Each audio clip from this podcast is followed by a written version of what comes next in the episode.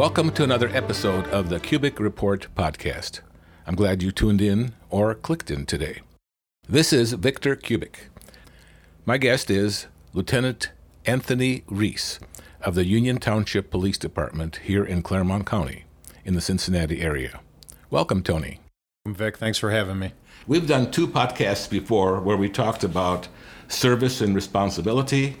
We also talked recent history of the police about reputation in a difficult time for law enforcement, where people wanted to defund the police and had other very bizarre proposals.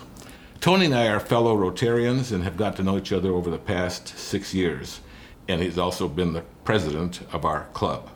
Well, there are several things we want to talk about today, and it's just very obvious, and I'm just very glad that you were able to take the time and just want to be able to Uh, t- uh, talk to us at a difficult time, really, for not only law enforcement, but what's happening in our society and what's happening in the United States. And that is regarding the mass shooting in Uvalde, Texas. I'm sure you've had a lot of questions about this. Yeah, we have had a lot. Um, it's just one of those scenarios that's probably your, your worst nightmare. And it's certainly a scenario uh, that as a police department, we train for here. We have a large uh, public high school in our district, uh, roughly, um, I would say about twenty-eight hundred students, give or take some. And we train for scenarios like this, hoping and praying that they never happen, but you always have to be prepared.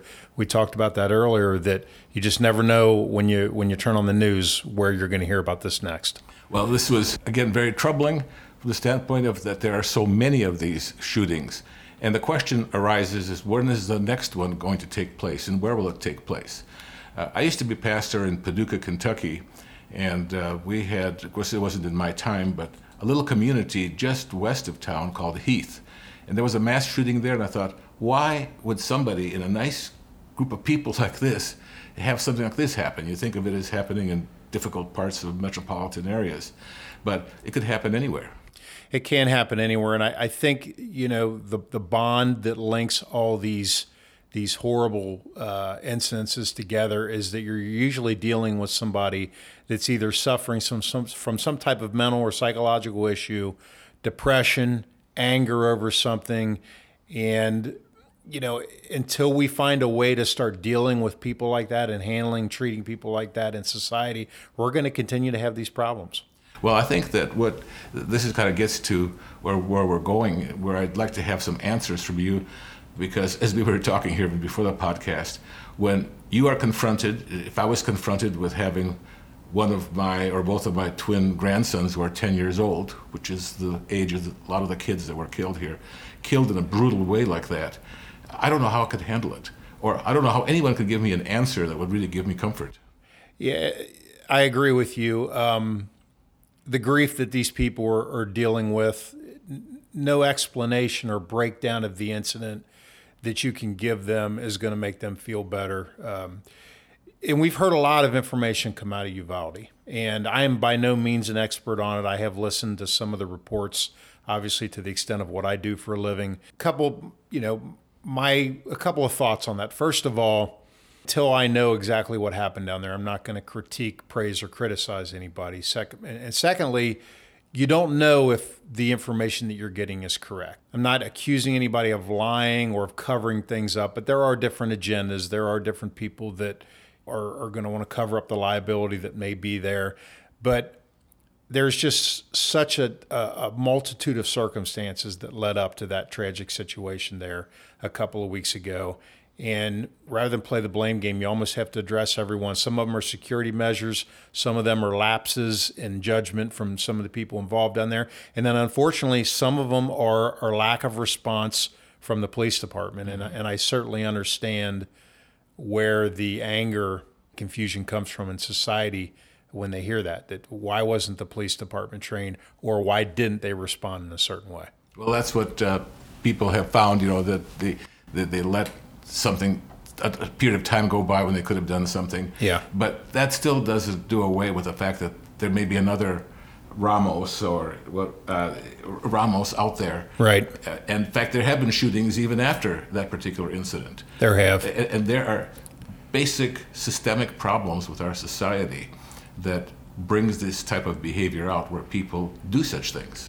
There are, and I think the knee-jerk reaction is always to come up with tighter gun control laws, you know, maybe do away with guns, stuff like, I mean, that's obviously on the extreme end. I take a measured approach to that. I'm a, I'm a big believer in the Second Amendment. You know, I'm a big, big believer in the right to carry arms. I'm also a big believer that sometimes guns in the schools can help uh, by way of security. But I will say this, something needs to be done. I'm, again, I'm a big believer in gun rights, but problem uh, the problem is, is that these guns are finding their way into the hands of people that have no right to carry them because of the mental issues, the anger issues. We have to find a way to avoid these guns getting into the hands of the people that they're getting in the hands of. And and and, and I want to stress, I, I also believe that, yeah, guns kill people. Sure they do. But you can't just blame the gun shops. You can't blame the gun manufacturers. You have to avoid situations where the wrong people are carrying these guns. We need to start there. Well, I just feel that our society itself, when you take a look at how society is educated, entertained, when you take a look at the stuff that's on media, my wife and I hardly watch any movies anymore because they're so violent or they have yeah. they have content that, to me, is just, it's just I'm beyond that. You know, I don't have to be entertained by that type of thing. And one of the commentaries on television was about how violent the movie The Godfather was back in nineteen seventy-two. that's that's uh, fifty years ago. The Godfather was a big, big hit. Of course, it still is. And now that's considered rather just tame. tame. and and the things that people see now, uh, how people are blown away through little videos that are made or, or cartoon-like videos, death is not something that is is, is uh, horrific. No, and, and, and I would probably even even argue that some of these video games are training for these kids. Training for the real thing. Some of these video games, they have guns in their hand. It's it's virtual reality type stuff. So it's all. I would almost argue that they're training and getting ready their dry runs for the real thing. You know, another thing is not just the video games, but the social media out there is is I believe a, a big factor. There's just so much social media. There's everybody's got an opinion. There's a lot of resentment out there on social media. It's all about what I've got, and maybe if you're you don't have when you see what everybody else has, and you think of what you don't have. You know, I think there was a lot of resentment on the shooter from Uvalde uh, towards the schools and the fact that he, you know, wasn't able to pass or was having trouble getting through high school. So this resentment that builds up, and social media, I think, feeds into it. And then you, it's a breeding ground for situations like the ones that we had there a couple weeks ago. Well. How can we, I'm sure that you, along with other law enforcement officials, are doing more than just you know, thinking about prevention, but you're thinking about the cause. Have, have you thought about maybe what we could do as far as educating or to bring in stronger moral feelings about what we can do to change society? You know, it's a good question, Vic, and I don't know the answer to that. I don't, because with the public schools system, you, you've got so many kids coming at you from different walks of life, different experiences, different uh, structures at home. Um, some of them from two-parent traditional families, some of them from one-parent families, some of them from families where there's not a, an adult around to supervise and they're left to their own means. And I think so many of these kids are coming from different backgrounds and different home lives that, you know, I don't know that, you know, teaching more morals or teaching better things is, is going to, you know, is going to have a bearing on that in school. It certainly can help, or I'm sorry, it certainly can't hurt. But we really, I think what we really need to do is start trying to identify these kids at a at an earlier age or, or at a starting point to where you identify these issues in these kids and what could be a problem down the road. And you address it before it becomes so bad that they feel like they need to go in and shoot up a school.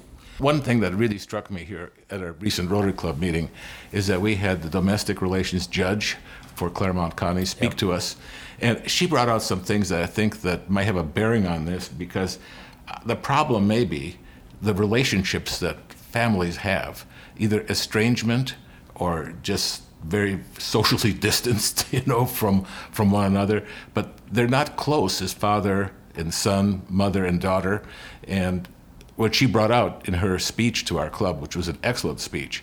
She talked about how parents sometimes text more to their kids than actually talk to them. Yeah, that's... and par- and little and the daughters don't see the mom chopping up a vegetable or doing anything like that, and they're just distanced. Yeah, there's not enough communication, and you know, the last two of the last significant school shootings that we've had, the Uvalde shooting and the Parkland, Florida shooting. The one thing those two situations had in common was it all started with resentment towards a family member. Mm-hmm. And then they, fortunately, there was violence against that family member. It was the grandma in Uvalde, and mm-hmm. it was, you know, I believe an aunt uh, or somebody that he that the, the kid was living with in Parkland. And then it escalated into they left there, and then they went to the school, and you know, and, and then and then continued the violence. So family values, loving and caring for these kids. There's something obviously missing in their life. Take it. Take it out on, on uh, at these school shootings. The one positive thing I've seen, you asked me earlier about, you know, what can we do in schools? The one thing I've seen in both private and public schools, and I have a unique perspective here because I have two teenage boys, and they both, one goes to a private school and one goes to a public school. Mm-hmm. And what I have seen in both schools is that there's a lot of peer support now. There's kids that are involved in peer support and counseling other kids, grief counselors. Actually, my sixteen-year-old who goes to McNicholas, he participates in that. So if you're a child, if you're a student that's struggling at home, whether personally or academically, it's not just the teachers that can help you out. It's your actual, your peers and your mm-hmm. students. And I think that's a great thing because these school shootings, there's a lot of resentment, and they go in and they shoot other students. I think when you've got students helping students, it's just one more method of support inside the schools. And, and I've seen a lot more of that in the last five to ten years in the school systems. Well, there's going to have to be a lot more of that just uh, uh, overall, because you can have a lot of good kids around, but you have somebody like the Ramos situation there, and that just destroys the lives of families for a whole generation from this. And I just feel like there has to be a remake of society yeah. in, in a way, uh, and th- th- th- that's very, very sad. Let's get back to guns uh, a little bit, because so much in the press. In fact, the N R A had their convention at the same time that yeah. this, this thing took place. And of course, they're holding firm uh, to what they have. I might just mention this, is that I, about guns, I really have no feeling one way or the other, but I did not grow up in a family that had a father who went hunting, you know, or that we had a love for guns. I didn't either. You know, and uh, I, I just never really liked pistols and that type of thing. And once I was uh, called to be a juror, uh, and the defense jury, the defense lawyer questioned me, said, "What do you think about guns?" Because it was a case that was involved, it was a criminal case regarding uh, armed robbery. And I said, "Oh, I hate guns." Well, I got thrown off the, I got thrown yeah. off the jury, you know, very quickly, because I, I honestly don't don't like guns. I just uh, don't get a thrill out of, of that type of thing. But there are those who handle them very responsibly, and I know that among my friends, I have peers too that hunt and, you know, mm-hmm. uh, do that type of thing. But what would you recommend as a statement about gun ownership, gun education, so that these guns don't get to those types of people? I mean, why would somebody want to have an assault rifle as as, as a, a fun thing to uh, have? No, you raise a great point, and um, I I agree with you. I'm not, you know, I'm a police officer. Obviously, I train on, on a weapon, but I'm I'm not a guy that's out shooting guns in my off time. Not that I have anything against it. What's frustrating to me is that regardless of whether you're not, whether you're a liberal or a conservative or Republican or a Democrat, the issue is getting politicized. We need politicians, in my humble opinion, that can reach across the aisle and work together. In other words, this too politicized. You know, the, the the the view in the world is that the conservatives or Republicans don't want to do anything because of the N R A, you know, being in their pocket, and you know the Democrats want to do too much. And there's an argument to be made for both, but nothing is ever going to happen unless these groups of people can work together and find a way to limit the ability to get these guns. And, you know, I agree, I agree with you. And th- this is not a popular belief among my fellow police officers.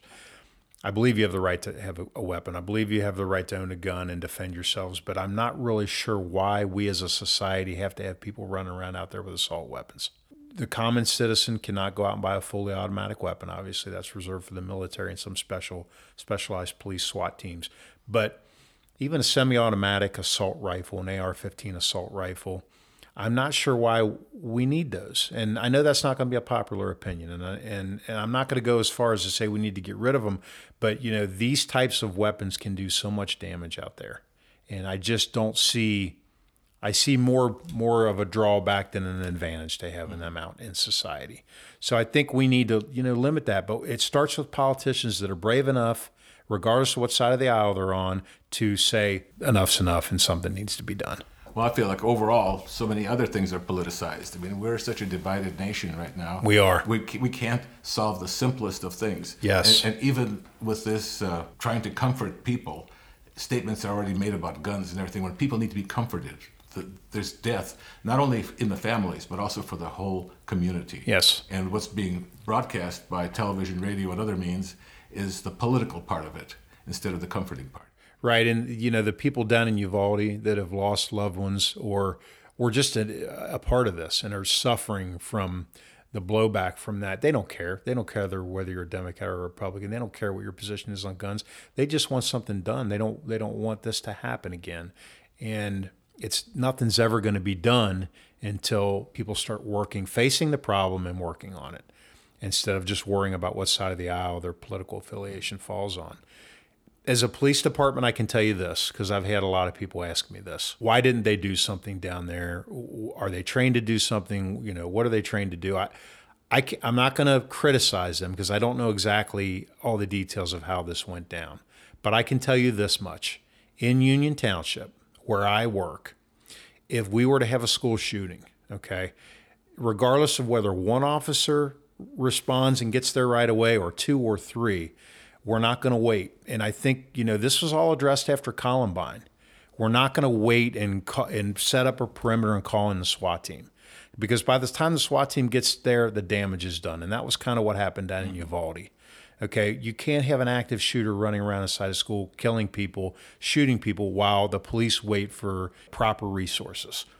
Our guys are trained. I can only speak for our police department. We are trained when we get there, regardless of whether there's one, two, five, or ten of you, to go in and address the threat. Mm-hmm. Certainly, we would like to have a number of police officers there.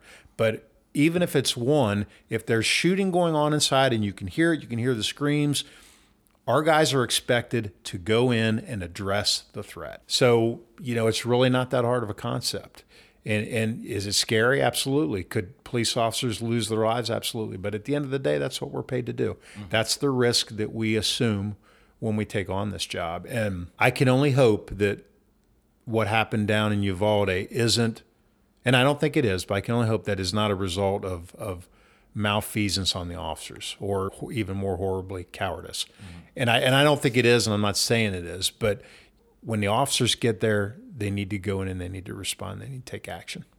Did has your department, after the Uvalde shooting, had a meeting to perhaps debrief a little bit? We've addressed, so we have roll calls at every shift. We have three shifts, and we addressed it at our roll calls, reminding the officers what is expected of them. And we train, you know, we train every uh, I won't say every year, but usually every other year we do. So we take a day of training. We do some type of a scenario inside the high school, the local public high school.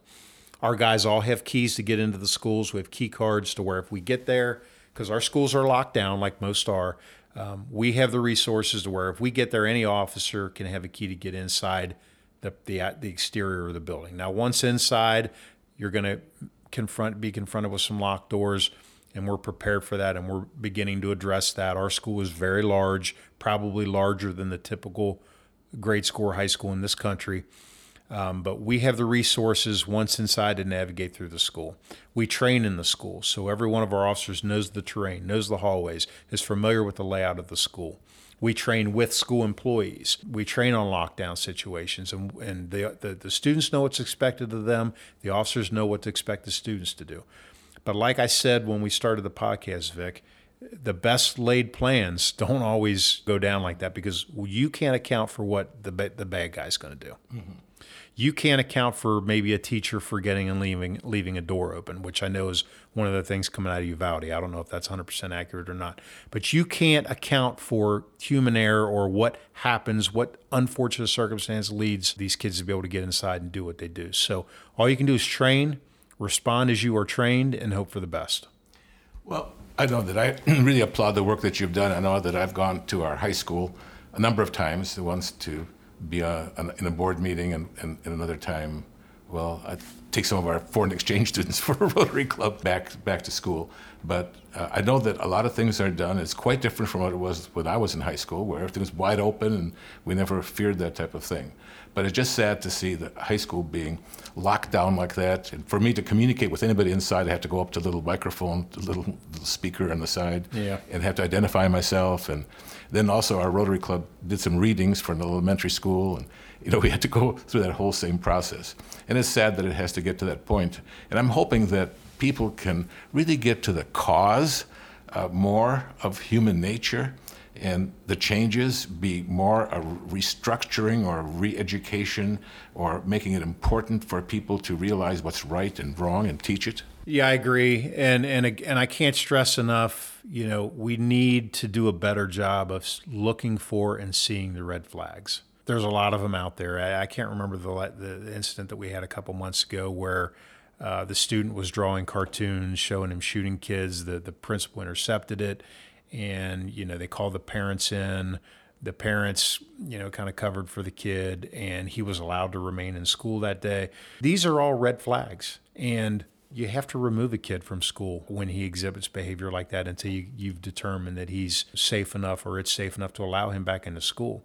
You can't subject these students to this. So we need to do a better job of, of seeing the red flags, addressing mental health, addressing the behaviors, setting systems up within the school like peer support, psychological support, counseling, you know, to address it when we when we do identify the red flags. Well, I really do like the peer support, because young people or people listen to peers. You know, yeah. Peers recommend things, or peers say things. They listen to that more than somebody preaching at them. So I, I really like that. I'm hoping that more of that could be done, and that true values are, are instilled in, of respect for property, respect for life. I agree, and, and the great thing about having a peer to talk to is that maybe some of that resentment that one child has against another child, whether it's because of socioeconomic status or popularity within the school, when another one of your fellow students takes the time out of their day to help you, to listen to your issues and your problems, just to provide an ear, I think, I think that does a lot and to the to the psyche of the kid that's suffering, as to say, hey, there's a, another student in this school that, while he may be different from me, we don't hang out, we're not friends, we don't run in the same group, he is empathetic to my issues. And maybe that takes away the resentment that that student might have for his other students. So there's nothing but positive things that come from the peer support. I know one thing is that uh, Rotary Magazine, a number of years back, had an article about people who were released for, from prison. And it particularly focused on Cook County in Chicago, okay. which had the number of people released from prisons was in the thousands. Busy, busy county. So, but they they had them go through, or I'm not sure if it was voluntary or not, but through a program of teaching them that violence is not the answer. I mean, once they come out, you know, they're in prison, they're angry, they're glad to get out, but then those old things come back. And there was a program to teach them that that is not the answer. And not only did they teach them not to be that way, but they showed them alternatives of how you can change. And it did have some good effect. I could see that. A big problem with people coming out of prison, I know we're getting into a different topic, but it, and the reason recidivism is so high, that's the, the likelihood that they'll reoffend. Okay, the reason it's so high is because we are releasing people, you know, back into society, and we're putting them right back into those same old situations. Whereas we need to probably do a better job, I know the resources are thin, of giving them resources, whether it's a job opportunity, to, to keep them from falling back into those same habits and those same ways that got them into prison in the first place. You know, because when these people get out of prison, they have to survive, they have to work, they have to be able to provide for themselves, they have to, you know, get by. And if they're not given the ability or resources to do that, crime is usually the first option for people like that.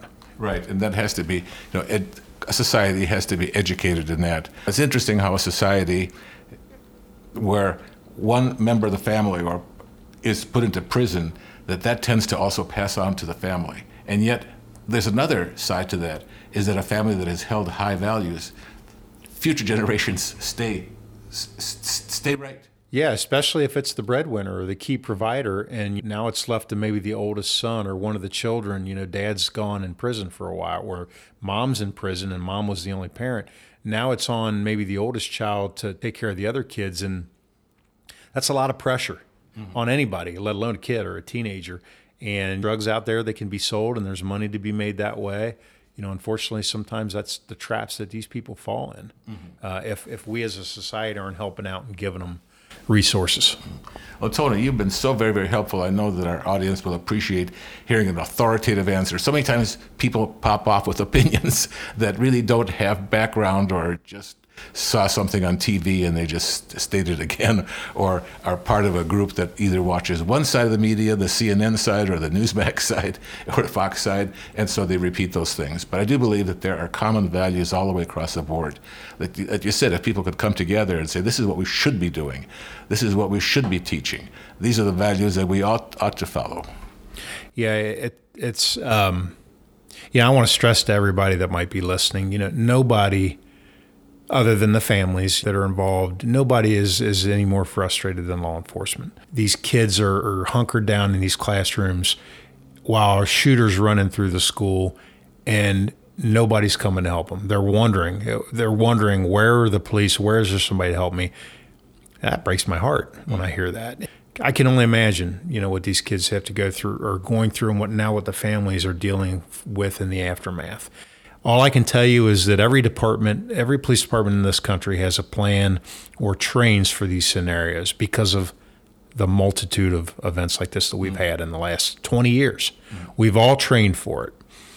You know, we all know how to respond. It's just a matter of responding to the events that unfold, and every situation is different. So I, I'm not blame. I'm not saying there's not some blame to be laid out, but don't be too quick to lay the blame out until you hear the entire story. But at the end of the day, it's our responsibility to respond to that and handle that. And if we're not doing that, then people need to be held accountable. Well, thank you, Tony. This has been so, so very helpful. I'd like to end on a little lighter note. Sure. You've come a couple times. Little sunshine in there. You have come a couple of times to speak to our A B C, and you've talked about your canine unit. Yes. Which, which is very, very well known uh, about the dogs that you have. You have two dogs. They have very, very interesting name. One is called Chaos. Chaos and Havoc, and they are adequately named. Just give us, I know that my secretary, who is now deceased, she just really loved your stories about yep. this. And she was saying, next time you come here to the home office in Cincinnati, bring your dogs. And you were going to, but you know, she, she, she died about a year and a half ago. Anyway, tell us a little bit about the about that. The dogs are doing good. Um, Chaos is the older dog by about three years, and he's close to retirement. Um, we've had Chaos for close to eight years now. Um, he's probably got another one or two years in him. Service dogs, the service life of them is usually eight to ten years, and you know the hips get bad and they get older because they work hard. Uh, and we'll, I'm sure we'll replace him at some point. Um, but the dogs are good. A lot of people think of the dogs as, you know, well, they, they bite the bad guys and they find the bad guys, and they do do all that. They find the drugs, but they also find children that are lost. They also find older people suffering from Alzheimer's or dementia that wander away from home. We also take them to a lot of P R events in the schools, give the kids and the people out there the ability to see them. They're a great resource to have. We didn't always have them. That was an initiative that we took about ten years ago to bring our canine unit back. We started with one, now we've got two. So I think the dogs will always be a part of the police department, at least as long as I'm here. So. That's, I know we really enjoyed that. Well, thank you, Tony, for being with us. You're welcome. Glad Glad, glad to be here. Yeah, I'm so glad that you were able to just agree to for this interview. Well, we certainly will miss you when you leave, Vic, at Rotary, uh, and I've always enjoyed these podcasts. Uh, thanks for having me. Well, we're just not sure exactly when we'll be leaving. Maybe this summer. We're, we don't have to move just right away. So, yeah. But we appreciate your friendship, and the club has been like like a family. Absolutely. Thank you for joining us today on The Cubic Report. I hope that you enjoyed this podcast. Be sure to tell your friends about our new podcast. If you have any questions or would like to comment on today's podcast, write to me at v cubic at gmail dot com. That's V K U B I K at gmail dot com. So thanks again. Come back soon for more.